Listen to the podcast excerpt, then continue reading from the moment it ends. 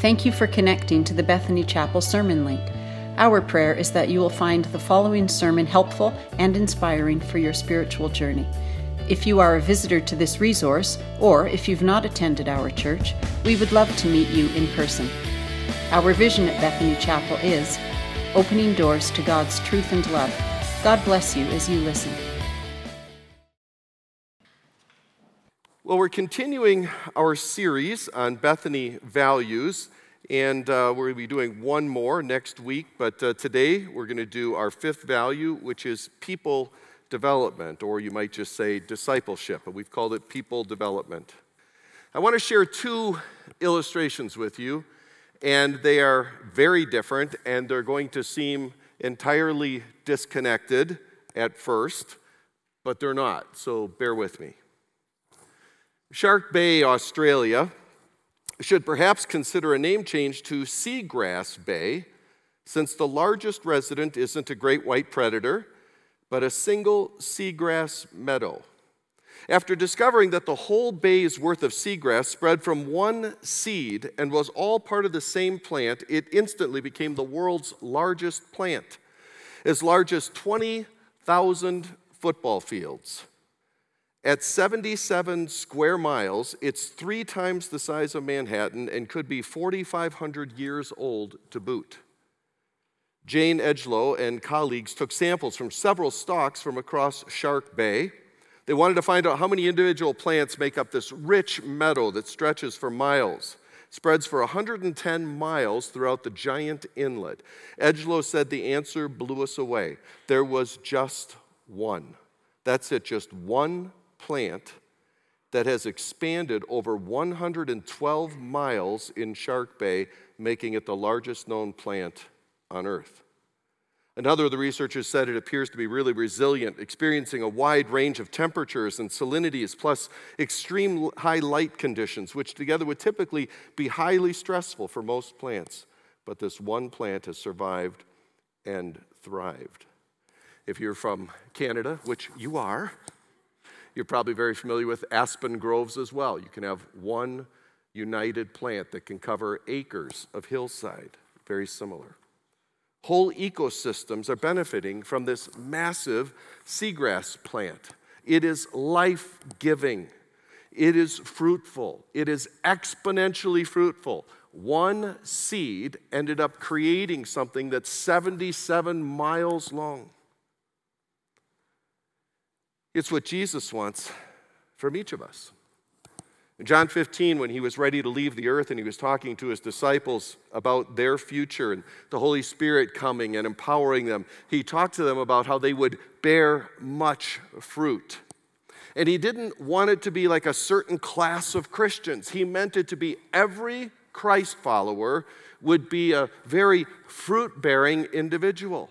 And remember when he's talking about the kingdom of God in Matthew chapter 13, a little before this in, in his ministry, he talked about the kingdom of God beginning like a mustard seed and ending up being this great tree that birds would, would sort of house themselves in. And that's what he wants, not just for the kingdom of God, but every one of our lives is like that. But we don't start there, do we? We don't start there. I was reading this illustration and it kind of shocked me at first, which it probably will shock you a little bit as well. Speaking about the power of Christ to redeem sinners and build his church, what God starts out with. Russell Moore recently wrote The next Billy Graham might be drunk right now. The next Jonathan Edwards, one of the greatest evangelists in history, I believe it was 18th century. The next Jonathan Edwards might be the man driving in front of you with the Darwin fish bumper decal. The next Charles Wesley, the father of Wesleyism, might currently be a misogynistic, profanity spewing hip hop artist. The next Charles Spurgeon, one of the greatest English preachers of all time, might be managing an abortion clinic today. The next Mother Teresa might be a heroin addicted porn star this week. The next Augustine of Hippo might be a sexually promiscuous cult member right now, just like, come to think of it, the first Augustine of Hippo actually was. But the Spirit of God can turn all that around. And He seems to delight to do so. The new birth doesn't just transform lives, creating repentance and faith, it also provides new leadership to the church and fulfills Jesus' promise to gift his church with everything needed for her onward march through space and time. Now, I was a little shocked when I read that, but I want you to think about the early roots of Christianity because it was likely like that. Part of the early church, particularly in the book of Acts, right away, if you read through about Acts 5 or 6, you'll, you'll read that many of the priests were, were coming to faith. So Judaism populated the early church pretty significantly when obviously it was just in Jerusalem and Judea because that's Jewish territory. So part of it was Jewish. And Jews, historically, the Hebrew people in the Old Testament, they have sort of an ethical and moral fabric, which is obviously much like Christianity because Christianity is in many ways a subsect of Judaism. We have a Jewish Messiah, we have the common Old Testament. So, Jews and Christians have what is known in the Western world as the Judeo Christian ethic. We have a lot in common. But that changed pretty quickly. The majority of the early church came out of Roman polytheism. Those were absolutely pagan religions that involved, in many cases, temple prostitution and things like that.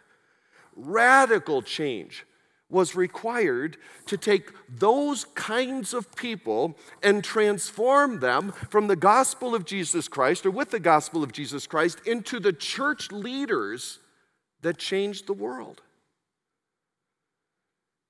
So, how can Jesus build his church and change the world, ending with Christians who resemble a life living organism like the seagrass, like a 77 square mile seagrass plant. That's what he wants is people who are incredibly fruitful. Yet he's got to do that beginning with people who are often not moral or ethical or even good. Because that's what he did. Not necessarily as bad as they could be, but a reflection of a lost world. How does that happen? Well, I think we'd all agree we need a pretty significant transformation process for that to take place. And, and I think we'd all agree that transformation process has to happen with some level of speed since we all have limited lifespans. All right, Jesus doesn't have two or three hundred years to make Paul into what he wants him to be.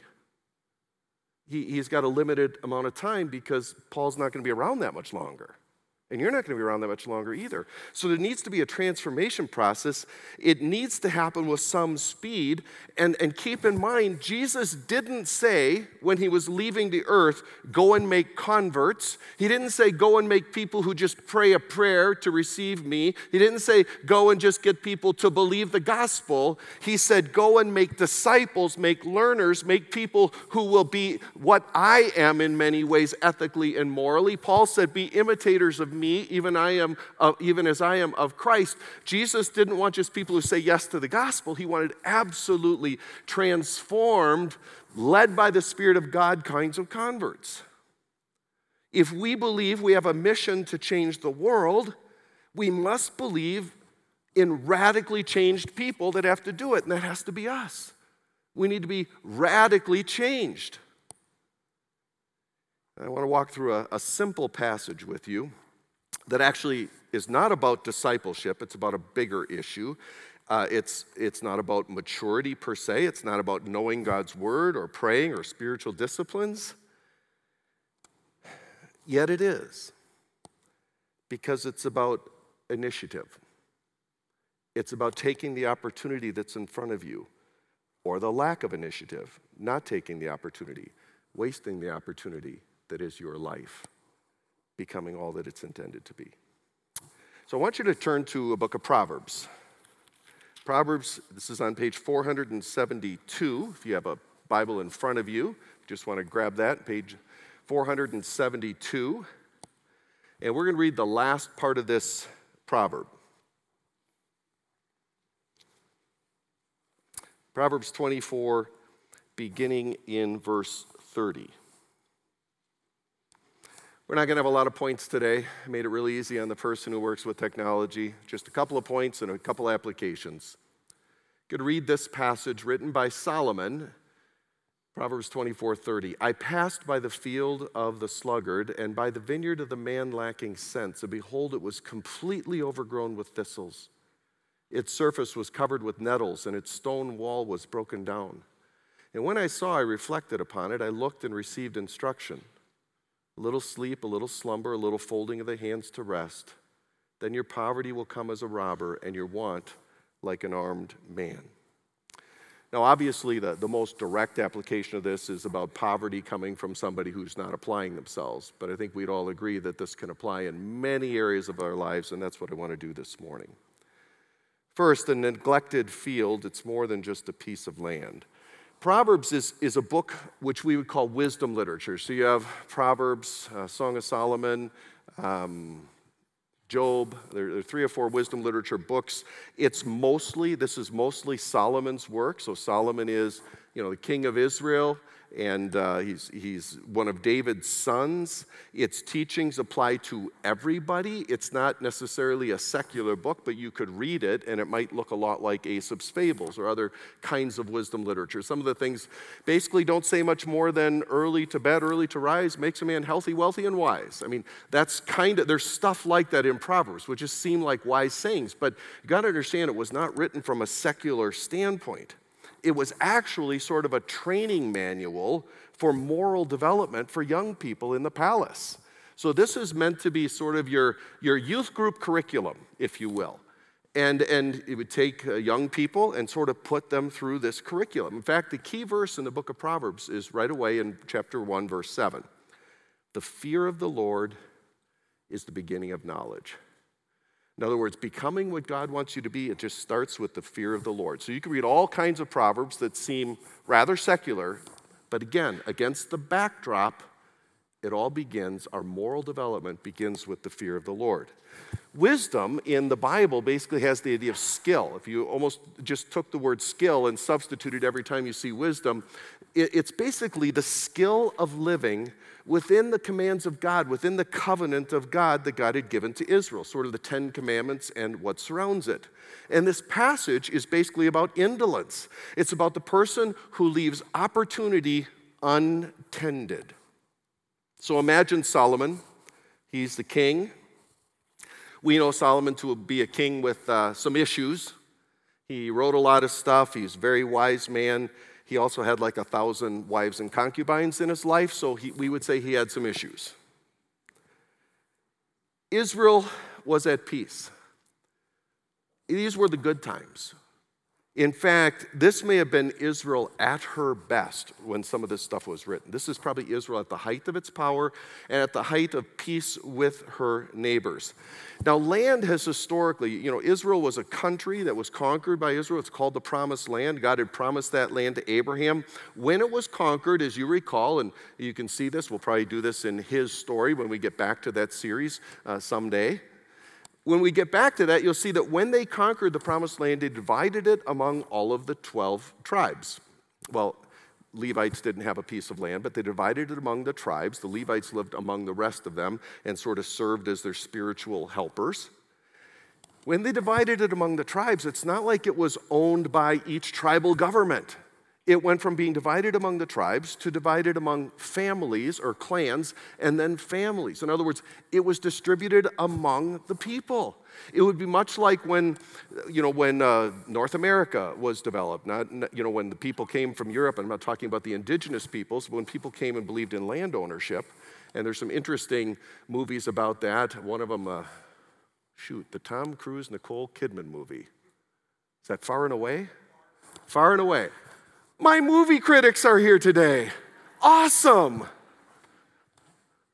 Far and away. It's just a great movie. It talks about how, you know, people were given, and it's much like that up here in this part of the world as well, where the government would say, you know, if you'll go settle a piece of property and, and actually homestead it, then we'll let you have that land. All right, so historically, let's go back to about 1900, just a few years before I was born, a few years before many of you were born. 1900, do you know what percentage of people were connected to the land? 97% roughly were connected to agriculture, lived connected to a farm, or might live in a city but connected to industry that related to the land. So, about 97% of the population in North America was connected to agriculture in one way or another, and many of them living in rural towns and communities. Many people selling implements to them, and so on. I mean, that was, that was the world we lived in. It was agricultural. Today, at most, it's 3%, complete flip. Complete flip in the Western world. So the book of, or the book of Solomon, yeah, the book of Proverbs, when Solomon wrote this, it's an era much like that in Israel. It's, it's an agricultural economy, and people are connected to the land. Land was everything, land was your livelihood. And farming, as you know, is very much a simple equation. You're sort of rewarded for your effort, aren't you? You know, I never have farmed, but I love gardening. And whenever I buy a home or get a little piece of land, and the last place we lived, we had 10 acres, and I had like bow hunting stands all over it. And, and I developed that land as much. I plant trees. I can't help it. Do you know who you plant trees for? Not for you.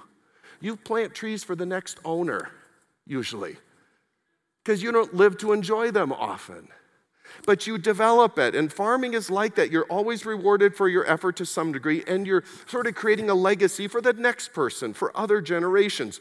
And in Israel, this was precious. This was the promised land, and no ground was wasted in this sort of semi arid part of the world. Stone fences, because it's sort of an area full of limestone. People would pick up the limestone like some of us did when we were kids at our uncle's farm. I remember this, you know, the little sled behind the tractor. You're taking rocks out of the field and putting them on that sled. Anyone else ever done that? I see he did. Yeah, he's smiling. All right, he did it. It was probably child abuse, wasn't it, making us do that? Yeah, exactly. But it was all legal. That's what you do to farm kids. It's all legal, breaking all the child labor laws. I'm very sympathetic to that. I'm sorry. Anyway, it's good character. All right, so, you know, they take these stones, and it's a limestone part of the world, sort of, and they build fences with them. So those were the boundary markers. Those were people's lot lines, are these stone fences. Nothing's wasted. Your land was your life, your land was a generational legacy. So Solomon, the king, is surprised when he's out, you know, doing his kingly things, taking his kingly walk with his kingly entourage.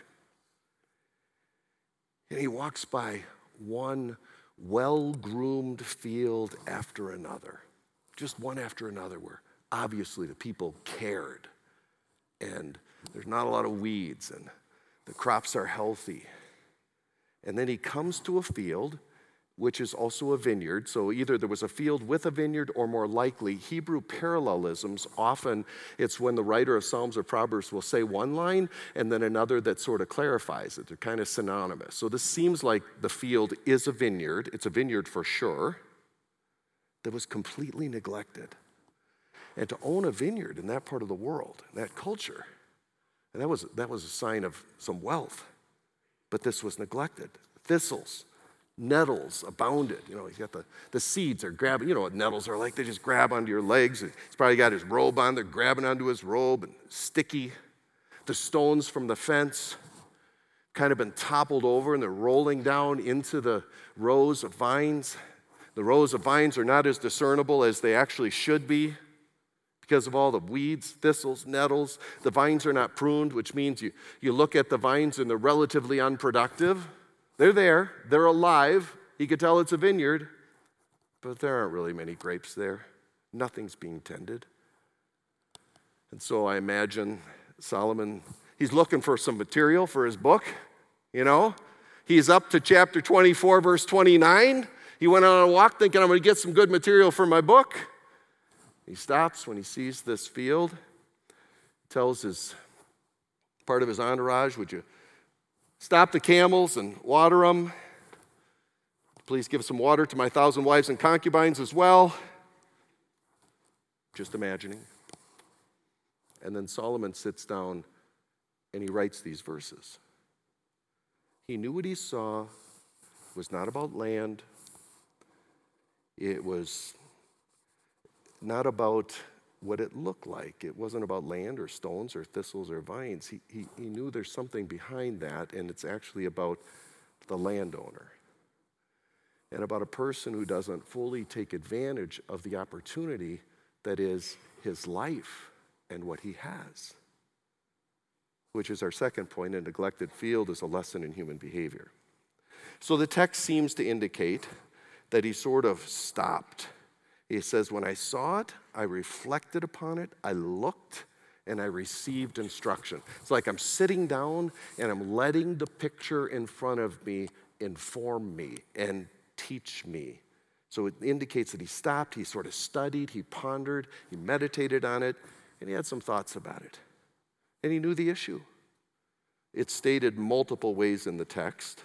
The owner or steward of the land just didn't, didn't take care of it. He didn't tend to it. He was passive. He has this incredible piece of property, and he's sleeping when he should be awake. He's playing when he should be plowing. He's wasting opportunities during the growing season. He's off doing something else, and this great legacy that he has is sitting in a terrible form and shape. And so Solomon's thinking, he doesn't know what he has. This is the promised land.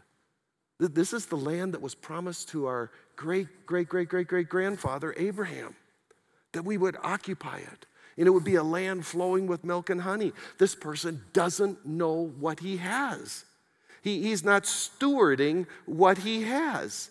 He, he's also not connecting effort with outcome. He's not a very wise individual. He lacks sense, which is what the verse, first verse says a man lacking sense. And this person is going to lose out on the life and the legacy he was intended to have because of it. Now, this passage, obviously, its first application is material in nature to some degree. You know, it's like you don't go to work, you're probably not going to benefit. You know, you, if you don't take care of stuff, you don't steward it, you're, you're not going to get a good outcome. But it really applies to just about everything work, money, relationships. You don't put anything into it, you're not going to get as much out. Your health, you don't put anything into that, you're definitely going to get some bad outcomes. Your relationship with God. I'm not the first person to talk about this in your relationship with God. John Ortberg wrote a sermon about this. He said a little while ago, My wife kidnapped me, took me to Napa Valley for a romantic overnight getaway for just the two of us. I'd never been to Napa Valley before. It's lovely. And what struck me as I was going past the vineyards was all of the thought and action that went into the rows of vines. A fruitful, productive vineyard is a thing of beauty. But here's the thing about vineyards they don't just happen by themselves. Vineyards don't just spring up by accident, somebody is behind them. And the writer of this passage says, I was going past a vineyard and it was a mess. There were thorns all over the place, the grounds were covered with weeds, and the walls were falling down. To understand the angst behind this proverb, you have to understand that in the Middle East, in the ancient Middle East, a piece of land capable of growing crops was one of the most valuable things in the world, and to be the owner of a vineyard was to be blessed with the opportunity of a lifetime. Everybody gets a vineyard. When you were born, you got a vineyard. You got your body, you got your mind, your will, some relationships, you got financial resources, the chance to do some good work, you got a soul. Everybody gets a vineyard. And that vineyard is your one and only shot on this planet. It's the opportunity of a lifetime, and you don't even have to care for it on your own. God will partner with you. Nonetheless, God never forces anybody to take action and care for their vineyard. The writer of this proverb says, I was walking past a vineyard and I thought of what it might have been. He sees that the vineyard could have been a thing of beauty, it could have been a source of pride and joy and income. It could have been a blessing to everyone around it because in ancient cultures, a place that grew things that people could eat or drink was, uh, from was a blessing to everyone. But the vineyard, the writer observed, wasn't any of those things. It fell tragically short of what it might have been. And the writer wonders why. Was there some catastrophe? Was there a drought, a flood, a fire, or some other disaster? No. No, because the other vineyards around it didn't look this way. It was just sheer negligence on the part of the owner of the vineyard. He had no idea what he had. He was throwing away the opportunity of a lifetime. That's the strange power of entropy. It's not even a thing.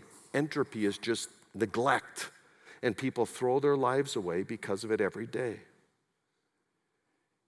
People have these fantasies. I want the perfect marriage. I want the perfect circle of friends. I want the perfect career and the perfect education. And if I can't have that, then I won't do anything.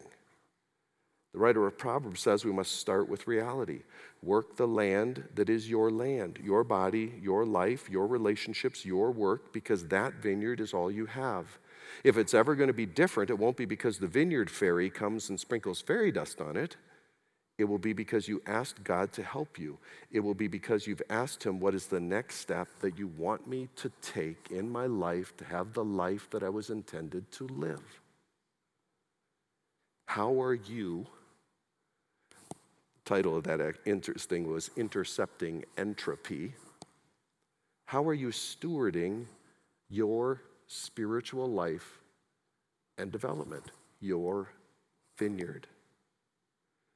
You have a gift. You know God. If you're here, you're probably already in a relationship with God through Christ or you're open to it. You know God. We believe we have the truth. We believe we have the blueprint for the lives that God wants us to live. He wants you, He wants me to change the world. And to do that, He wants to change us. He begins with very imperfect people and He transforms them. And then they continue the process by connecting with other imperfect people. Not that we ever become perfect because we don't. I'm a prime example of that. We don't. We just keep moving a little closer to the goal. We never get there till heaven, but He takes imperfect people, He starts to change them. They connect with other imperfect people, He starts to change them. It's called the body of Christ. The value that we have related to this is people development. It's up on the screen there. Very simple. We believe that discipling people, developing them, into their full potential as Christ worshipers is the best way to expand God's influence in the world. It's got to be all of us. The, the passages about reaching the world were not for the clergy or, or people who work at church. It includes them, but it's for all of us. There, there's not a distinction made in the New Testament about the, the goals that God has for a certain group of people versus the rest. And the Protestant Reformation, hundreds of years ago, said there's a priesthood in every believer. We all have access to Christ, we all are gifted to make a difference in the world. So, how does that happen? How do we develop people? Well, I was at this point in my message yesterday. I, Saturday is always a work day to some degree for me. I finish my message on Saturday and get the points off to the PowerPoint people and so on. And I was walking in, uh, went in my bedroom. My wife's laying on the bed and think she was taking a little rest. And, and she said, I said, Well, I'm at page whatever in my sermon. I'm all the way up to the applications. She said, What's the sermon about? I said, Well, it's about people development. And she said, Well, should I just tell them how I developed you?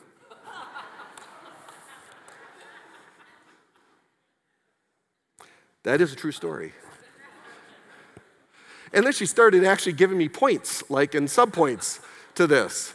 And, and she warned me today if I say anything that's not true from the story, she might come up here, storm the stage, and tell the truth. So we're not going to go there. But she did say that, which should scare every man in here. There might be a woman sitting next to you who's, you're her project, man, and she's been working it, and you might not know it. All right, all right. So people development, how does this happen? We get back to the Bible. Okay.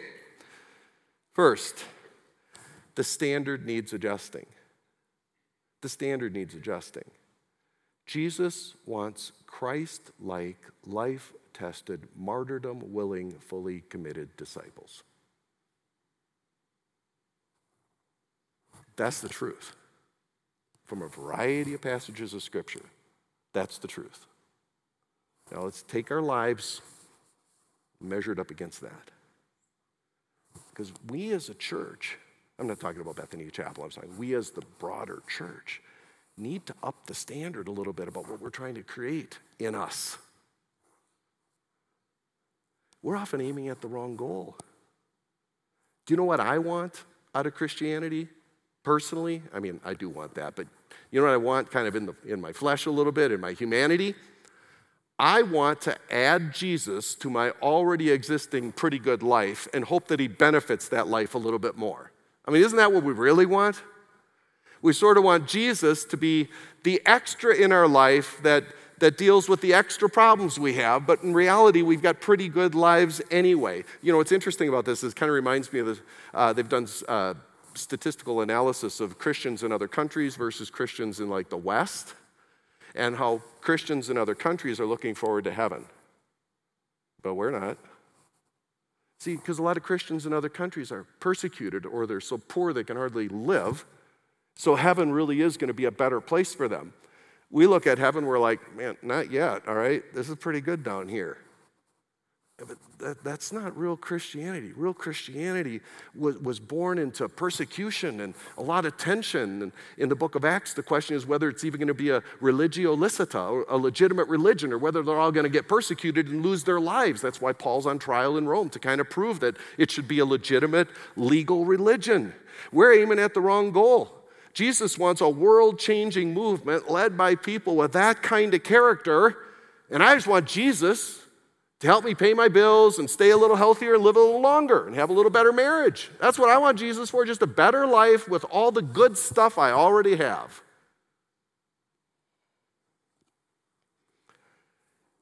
He wants maturity. Maturity, real maturity, Christ likeness. Romans 8, Paul talks about how the goal of suffering in that case, but the goal of Jesus is to conform us to his own image. We're connected to Jesus. The Spirit of God is constantly applying the death, burial, and resurrection of Christ to our lives, trying to change us so that we're like Christ in our ethics and our morals and our behaviors that reflect the Spirit of God and the fruit of the Spirit as opposed to the works of the flesh. That's, that's a pretty major goal because what do we have to offer the people around us if we aren't becoming those kinds of people? So that's what he wants. He wants sort of life tested people. And uh, what I'm talking about there is primarily suffering. Transformation comes through suffering. It's like HGH for Christians. That'd be human growth hormone for those who've never lifted weights. Human growth hormone for Christians. And I've never taken it, by the way, in case you're wondering. That's what God wants. He wants life tested people because those kinds of people can stand up to difficulty because they've had difficulty in their lives. And so when persecution comes, nothing's new to them because life hasn't been easy for them. They've suffered, therefore, they can stand up under pressure. He wants martyrdom willing people. That was and is the initial call of Jesus. If anyone wants to follow me, what does he need to do? He needs to take up his cross, deny himself, and follow me. What do you mean, take up your cross? He means be willing to go through the same thing he went through. He said, if they treat the master this way, they're going to treat the servant this way. In other words, if I've got to die, there's a chance you're going to die too. We don't know what that's like. We don't live in a world like that. But there are a lot of Christians who do live in that world. And more people have died for their faith in the last century than in all the other centuries combined. Did you know that? It's an unsafe place for faith in many parts of the world. It's becoming a little less safe here too, but it's been an unsafe place in other parts of the world for a long time. Instead, what are churches producing today? What are we reproducing and producing today? My concern? Just getting people committed to the truth of this book is a challenge.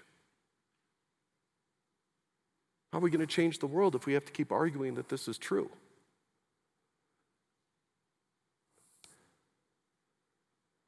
How are we going to change the world when so much of Christianity is now under the, the definition of what we call de churched?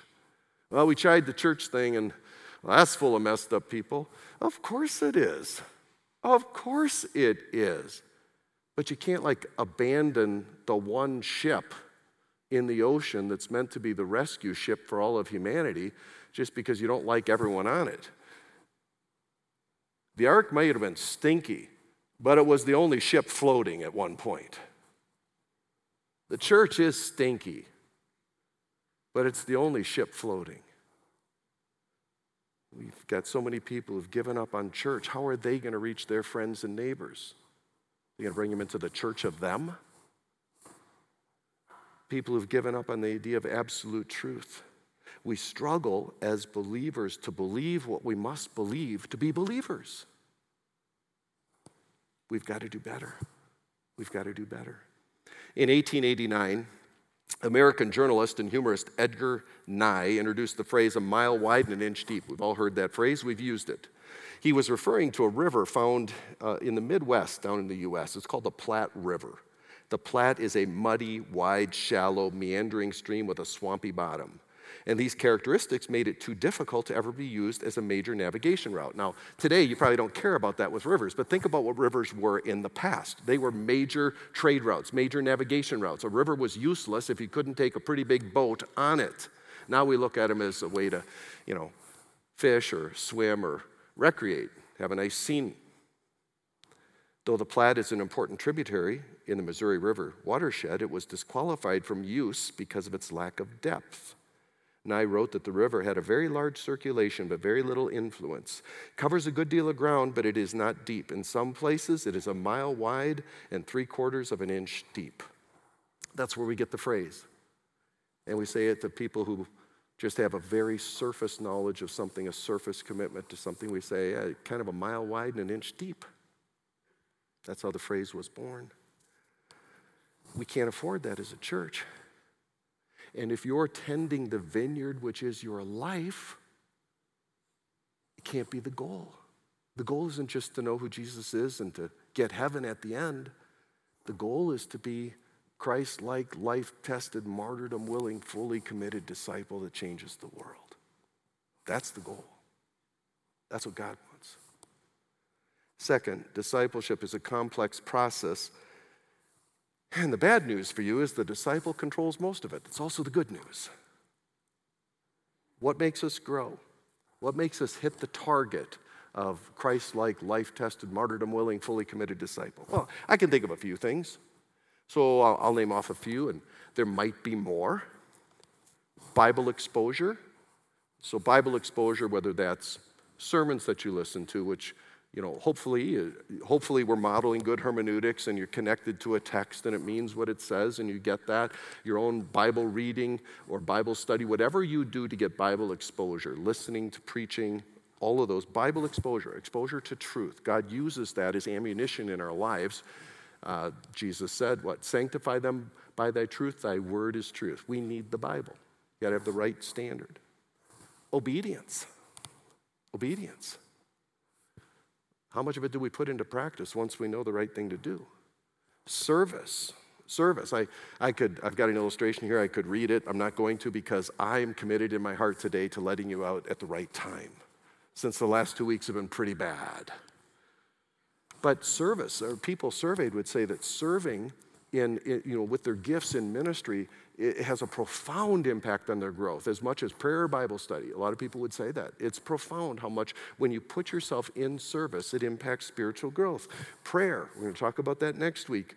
Community, loving community, being connected to other Christians, it bolsters our faith. Suffering, Suffering is an incredibly important part of our faith. It's not one we look for, but actually it really does help us grow. And there may be more. But if you look through that list, which I haven't given you, but I just said it, if you look through that list, you control five of six of them completely. You control Bible exposure, obedience, service, prayer, community. You might not control suffering, but you control five out of six major influences on your spiritual life completely. Your spiritual future is like a piece of land. It's a vineyard. And five of the six things that make a vineyard successful are done by the farmer. He just doesn't control the rain. He can do everything else, he doesn't control the rain. We as a church provide opportunity for most of what you need. We provide opportunity for most of what these things Bible exposure. We don't control obedience, service, prayer, loving community, suffering. If you're in ministry, you get suffering from the church as well. You get all of it. We provide opportunity for much of what you need, but we don't control what you do, and we don't control God's part. A lot of it's up to us. The question is are you committed to the vineyard that is your spiritual development? Because it's largely in your hands. You know, it's hard to stop bad habits. And it's really hard to start good habits. People don't change easily. I, none of us do. I don't. None of us change easily. We, we become sort of ingrained with, with who we are and, and we get stuck. When we get stuck in this area, is we create this dilapidated life that Solomon saw in the vineyard. Here's an article about how hard it is for us to change. Article from the magazine Fast Company says change or die. What if you were given that choice? What if a well-informed, trusted authority figure said you had to make difficult and enduring changes in the way you think and act? And if you didn't, your time would end soon, a lot sooner than it had to. Could you change when change really mattered, when it mattered most? According to the article, the odds are 9 to 1 that you will not change, that I won't change, even in the face of certain death. Think about that. You're told to change or you'll die nine to one, we won't. You know, there's actually statistical analysis on this. The author based that statistic on a well known study by Dr. Edward Miller, the dean of the medical school and CEO of the hospital at Johns Hopkins University. Dr. Miller studied patients whose heart disease was so severe they had to undergo bypass surgery, a traumatic and expensive procedure that can cost more than $100,000 if complications arise. A whole bunch of people have that surgery every year here and in Canada, the US, the procedures temporarily relieve chest pains but rarely prevent heart attacks or prolong lives. About half the time, the bypass grafts clog up in a few years, the angioplasties in a few months. So these are really expensive surgeries that aren't lasting in patients hardly at all. Why? The causes of this so called restenosis are complex. It's sometimes a reaction to the trauma of the surgery but many patients could avoid the return of pain and the need to repeat the surgery, not to mention alter the course of their disease before it kills them, by switching to healthier lifestyles. But nobody will. Very few do. Miller summarized his research on patients' inability or unwillingness to change their lives this way. He said if you look at people after coronary artery bypass grafting two years later, 90% of them haven't changed their lifestyle. That's been studied over and over and over. So we're missing some link here. Even though they know they have a very bad disease, they know they should change their lifestyle for whatever reason, they can't. We're talking about your heart. And nine to one after heart surgery, people won't stop doing the things, eating the things, not doing the things they should do that would give them a longer life. Why is that? Because we don't change easy. We don't. When we're talking about our character development, our moral development, people development, I just want to close with this. Like, what's the one or two things that you know that you should be doing, or should be doing more, or should start, or should stop, that you just hang on to and need to change? What's the one or two things? Just start with one of them. Not in 2025, maybe this week. Start with one. Jesus wants Christ like, life tested, martyrdom willing, fully committed disciples. And even though it's a complex process, you have control over it. God, we thank you for your goodness to us. Father, you've given each one of us a vineyard. There's so much potential in the lives of every one of us in this room regardless of where we're at in the journey, regardless of our age, we, we can all be superstars in, in this issue of giving our lives to you, fully committing ourselves to you, so that we can be used by you in whatever way you seem fit, wherever you've placed us. Help us to cooperate with that. Help us to just be better, especially in the areas that are simple that we just don't do. Help us to be better. Help me to be better. In Jesus' name, amen.